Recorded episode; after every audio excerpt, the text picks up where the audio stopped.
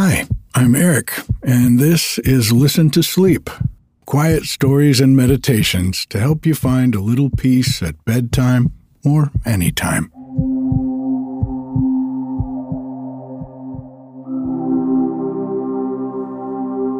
Up here on the mountain, the rain has finally ended for the time being, and we've got lots of sunshine to look forward to in the forecast.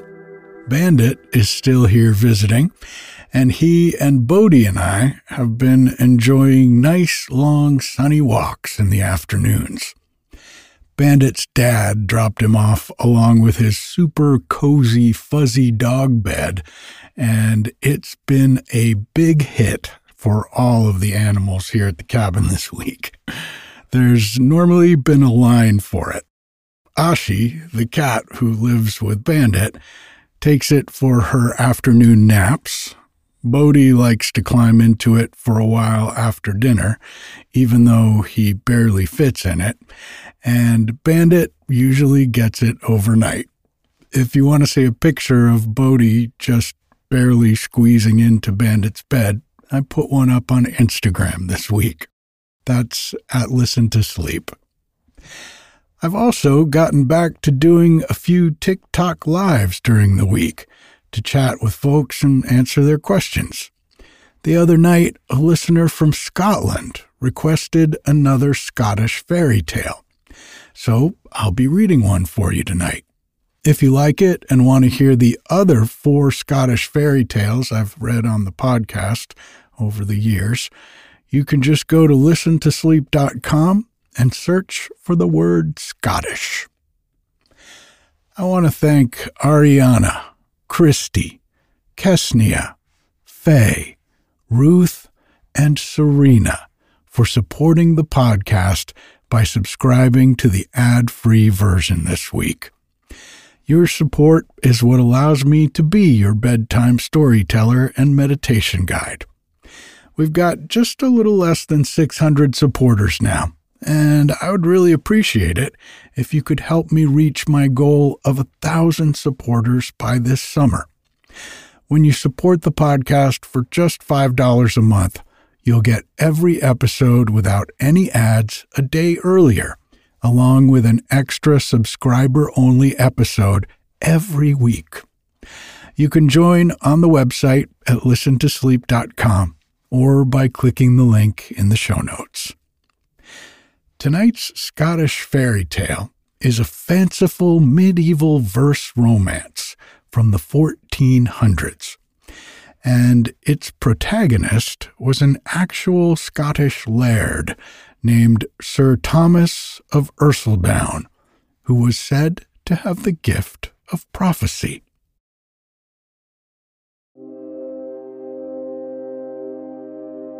Let's take a deep breath. In and out. Just letting go of the day and letting the weight of gravity pull you deep down into the mattress. Another deep breath in and out.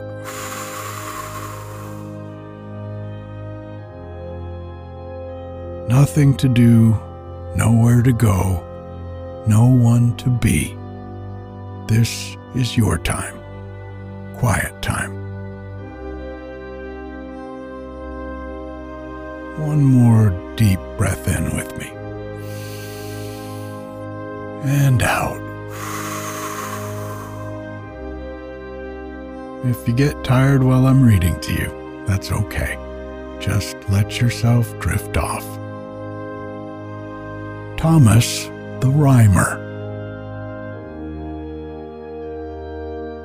Of all the young gallants in Scotland in the 13th century, there was none more gracious and debonair than Thomas Learmont, laird of the castle of Ercildoune in Berwickshire.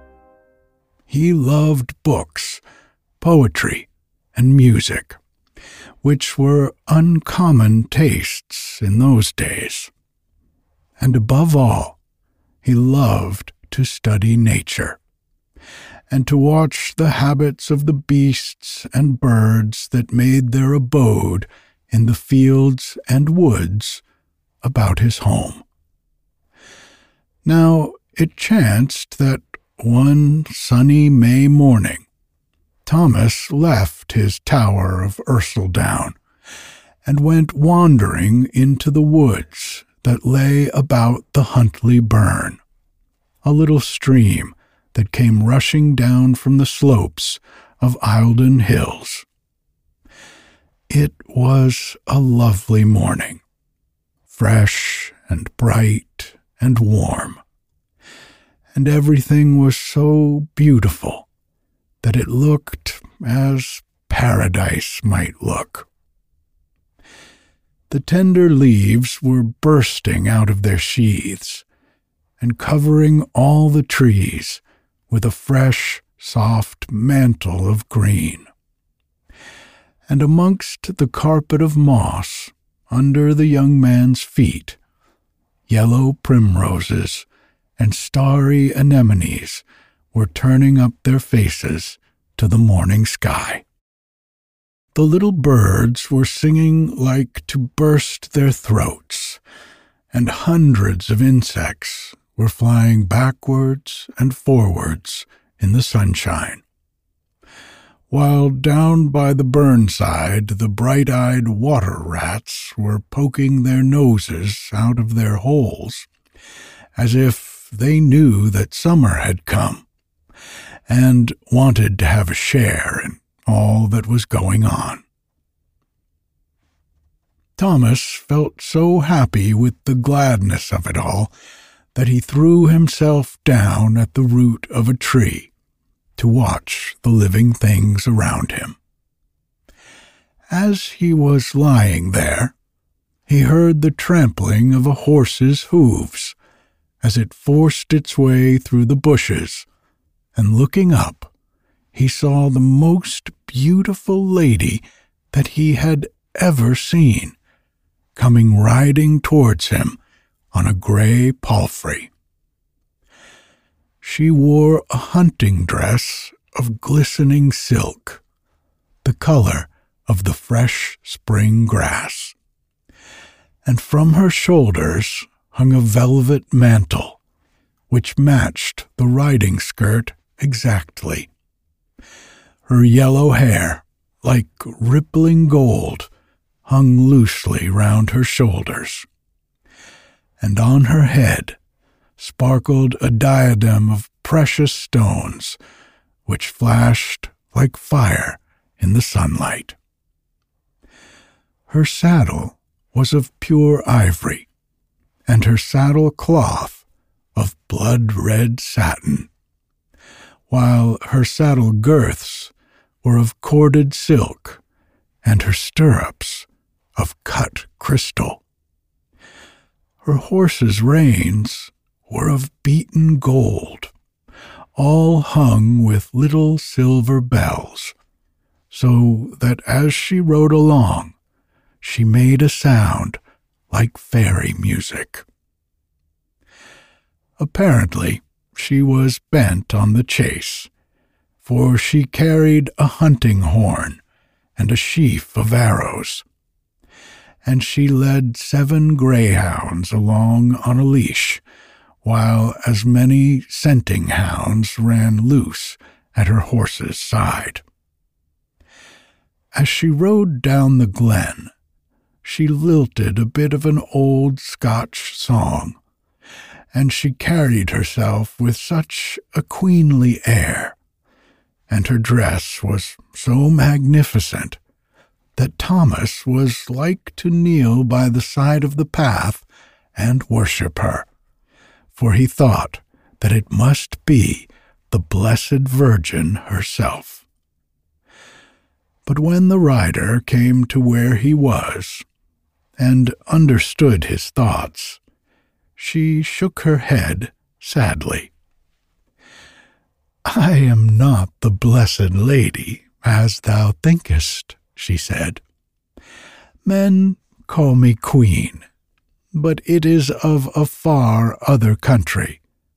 For I am the Queen of Fairyland, and not the Queen of Heaven." And certainly it seemed as if what she said were true, for from that moment it was as if a spell were cast over Thomas, making him forget prudence and caution and common sense itself. For he knew that it was dangerous for mortals to meddle with fairies. Yet he was so entranced with the lady's beauty that he begged her to give him a kiss. This was just what she wanted, for she knew that if she once kissed him, she had him in her power. And, to the young man's horror, as soon as their lips had met, an awful change came over her. For her beautiful mantle and riding skirt of silk seemed to fade away, leaving her clad in a long gray garment, which was just the color of ashes. Her beauty seemed to fade away also, and she grew old and wan, and worst of all, half of her abundant yellow hair went gray before his very eyes. She saw the poor man's astonishment and terror, and burst into a mocking laugh. "I am not so fair to look on now as I was at first," she said, "but that matters little, for thou hast sold thyself, Thomas, to be my servant for 7 long years. For whoso kisseth the fairy queen must go with her to Fairyland, and serve her there till that time is past." When he heard these words, poor Thomas fell on his knees and begged for mercy. But mercy he could not obtain. The elfin queen only laughed in his face, and brought her dapple-gray palfrey close up to where he was standing. "No, no," she said, in answer to his entreaties. "Thou didst ask the kiss, and now thou must pay the price. So dally no longer, but mount behind me, for it is full time that I was gone." So Thomas, with many a sigh and groan of terror, mounted behind her, and as soon as he had done so, she shook her bridle rein, and the grey steed galloped off. On and on they went, going swifter than the wind, till they left the land of the living behind, and came to the edge of a great desert, which stretched before them dry and bare and desolate to the edge of the far horizon. At least, so it seemed to the weary eyes of Thomas of Ercildoune, and he wondered if he and his strange companion had to cross this desert, and if so, if there were any chance of reaching the other side of it alive. But the fairy queen suddenly tightened her rein, and the grey palfrey stopped short in its wild career. "Now must thou descend to earth, Thomas," said the lady, glancing over her shoulder at her unhappy captive, "and lout down, and lay thy head on my knee, and I will show thee hidden things which cannot be seen by mortal eyes. So Thomas dismounted and louted down and rested his head on the fairy queen's knee. And lo, as he looked once more over the desert, everything seemed changed, for he saw three roads leading across it now, which he had not noticed before, and each of these three roads was different. One of them was broad and level and even, and it ran straight on across the sand, so that no one who was traveling by it could possibly lose his way. And the second road was as different from the first as well it could be. It was narrow and winding and long, and there was a thorn hedge on one side of it and a briar hedge on the other. And those hedges grew so high, and their branches were so wild and tangled, that those who were traveling along that road would have some difficulty in persevering on their journey at all. And the third road was unlike any of the others. It was a bonny, bonny road, winding up a hillside among brackens and heather and golden yellow winds, and it looked as if it would be pleasant traveling to pass that way. "Now," said the fairy queen, "I shall tell thee where these three roads lead to. The first road, as thou seest, is broad and even and easy, and there be many that choose it to travel on. But though it be a good road, it leadeth to a bad end, and the folk that choose it repent their choice forever. And as for the narrow road, all hampered and hindered by thorns and briars, there be few that be troubled to ask where that leadeth to. But did they ask, perchance more of them might be stirred up to set out along it. For that is the road of righteousness, and although it be hard and irksome, yet it endeth in a glorious city, which is called the City of the Great King. And the third road, the bonny road, that runs up the brae among the ferns, and leadeth no mortal kens whither. But I ken where it leadeth, Thomas, for it leadeth unto fair Elfland, and that road we are taking.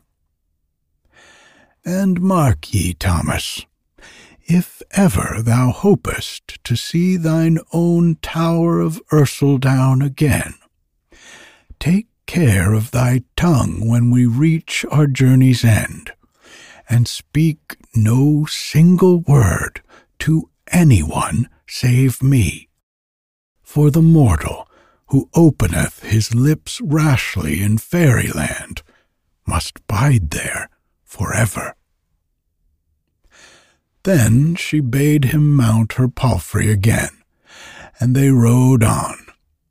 The ferny road was not so bonny all the way as it had been at first, however, for they had not ridden along it very far before it led them into a narrow ravine, which seemed to go right down under the earth, where there was no ray of light to guide them, and where the air was dank and heavy.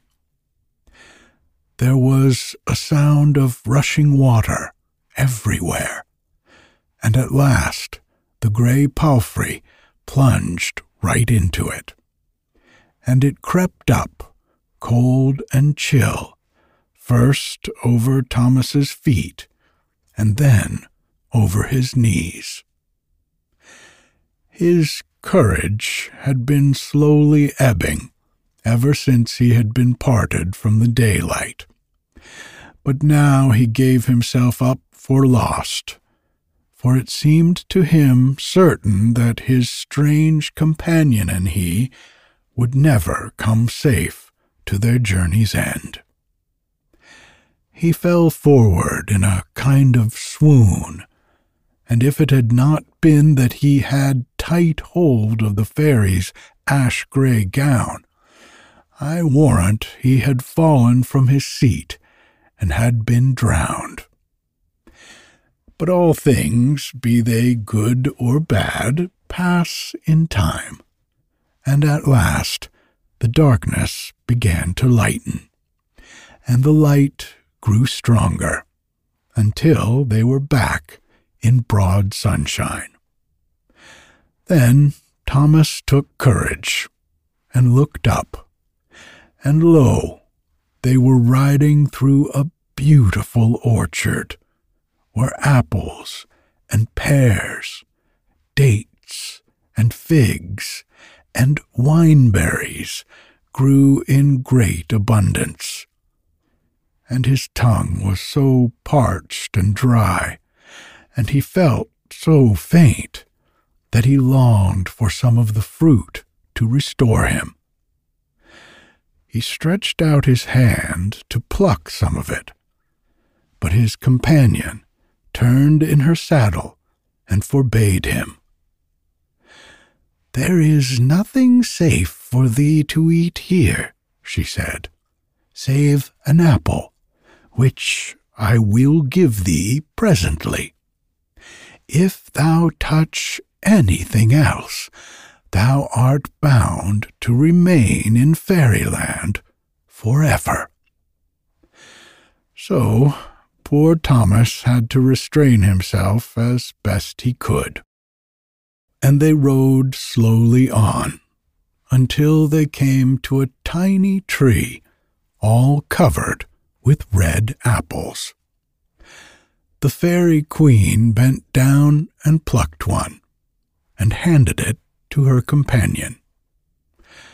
"This I can give thee," she said, "and I do it gladly, for these apples are the apples of truth, and whoso eateth them gaineth this reward, that his lips will never more be able to frame a lie." Thomas took the apple and ate it, and for evermore the grace of truth rested on his lips, and that is why, in after years, men called him True Thomas. They had only a little way to go after this, before they came in sight of a magnificent castle standing on a hillside. "Yonder is my abode," said the queen, pointing to it proudly. "There dwelleth my lord and all the nobles of his court, and as my lord hath an uncertain temper, and shows no liking for any strange gallant whom he sees in my company, I pray thee, both for thy sake and mine, to utter no word to any one who speaketh to thee. And if any one should ask me who and what thou art, I will tell them that thou art dumb. So wilt thou pass unnoticed in the crowd." With these words the lady raised her hunting horn, and blew a loud and piercing blast. And as she did so, a marvelous change came over her again, for her ugly ash-covered gown dropped off her, and the grey in her hair vanished, and she appeared once more in her green riding skirt and mantle, and her face grew young and fair. And a wonderful change passed over Thomas also, for as he chanced to glance downwards, he found that his rough country clothes had been transformed into a suit of fine brown cloth, and that on his feet he wore satin shoes. Immediately the sound of the horn rang out, the doors of the castle flew open, and the king hurried out to meet the queen, accompanied by such a number of knights and ladies, minstrels and page-boys, that Thomas, who had slid from his palfrey, had no difficulty in obeying her wishes and passing into the castle unobserved. Everyone seemed very glad to see the queen back again, and they crowded into the great hall in her train, and she spoke to them all graciously, and allowed them to kiss her hand. Then she passed with her husband to a dais at the far end of the huge apartment, where two thrones stood, on which the royal pair seated themselves to watch the revels which now began. Poor Thomas, meanwhile, stood far away at the other end of the hall, feeling very lonely, yet fascinated by the extraordinary scene on which he was gazing. For although all the fine ladies and courtiers and knights were dancing in one part of the hall, there were huntsmen coming and going in another part, carrying in great antlered deer, which apparently they had hunted in the chase.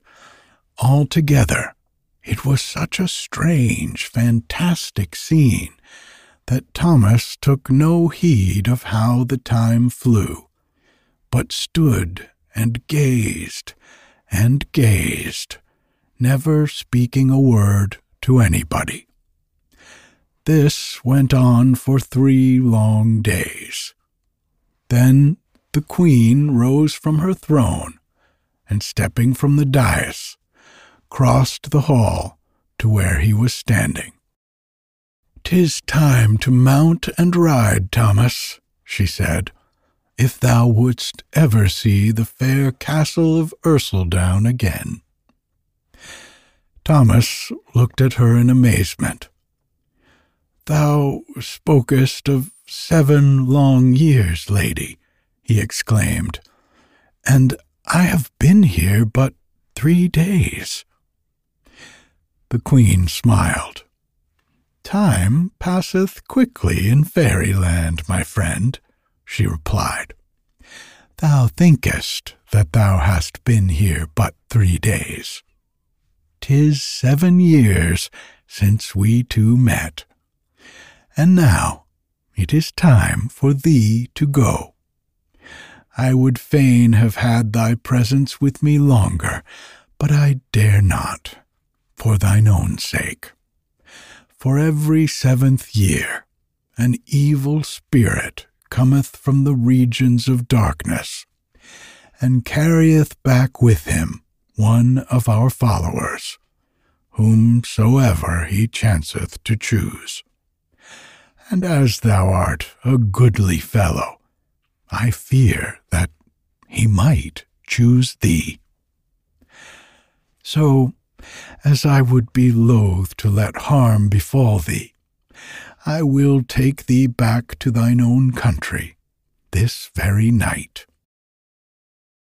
Once more the grey palfrey was brought, and Thomas and the queen mounted it. And as they had come, so they returned to the Eildon tree near the Huntley Burn. Then the Queen bade Thomas farewell, and as a parting gift, he asked her to give him something that would let people know that he had really been to Fairyland. "I have already given thee the gift of truth," she replied. "I will now give thee the gifts of prophecy and poesy, so that thou wilt be able to foretell the future, and also to write wondrous verses. And besides these unseen gifts, here is something that mortals can see with their own eyes, a harp that was fashioned in Fairyland. Fare thee well, my friend. Some day, perchance, I will return for thee again."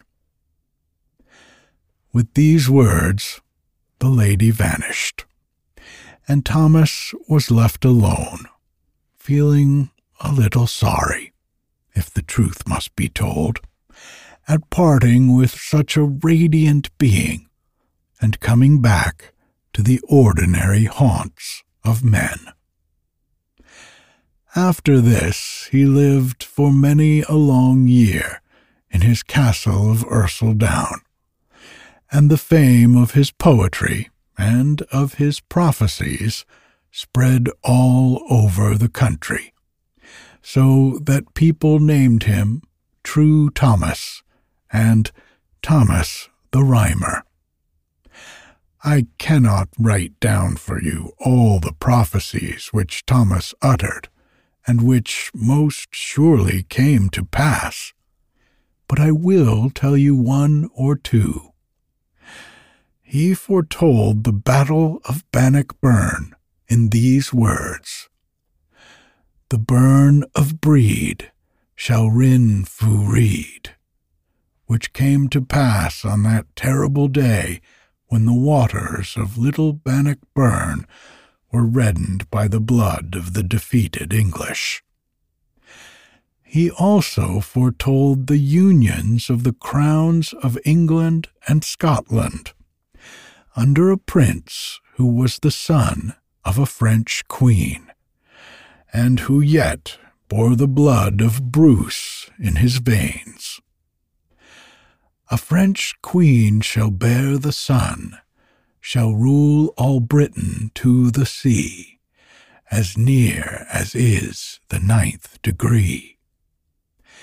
Which thing came true in 1603, when King James, son of Mary, Queen of Scots, became monarch of both countries. 14 long years went by, and people were beginning to forget that Thomas the Rhymer had ever been in Fairyland. But at last a day came when Scotland was at war with England, and the Scottish army was resting by the banks of the Tweed, not far from the Tower of Ercildoune. And the master of the tower determined to make a feast, and invite all the nobles and barons who were leading the army to sup with him.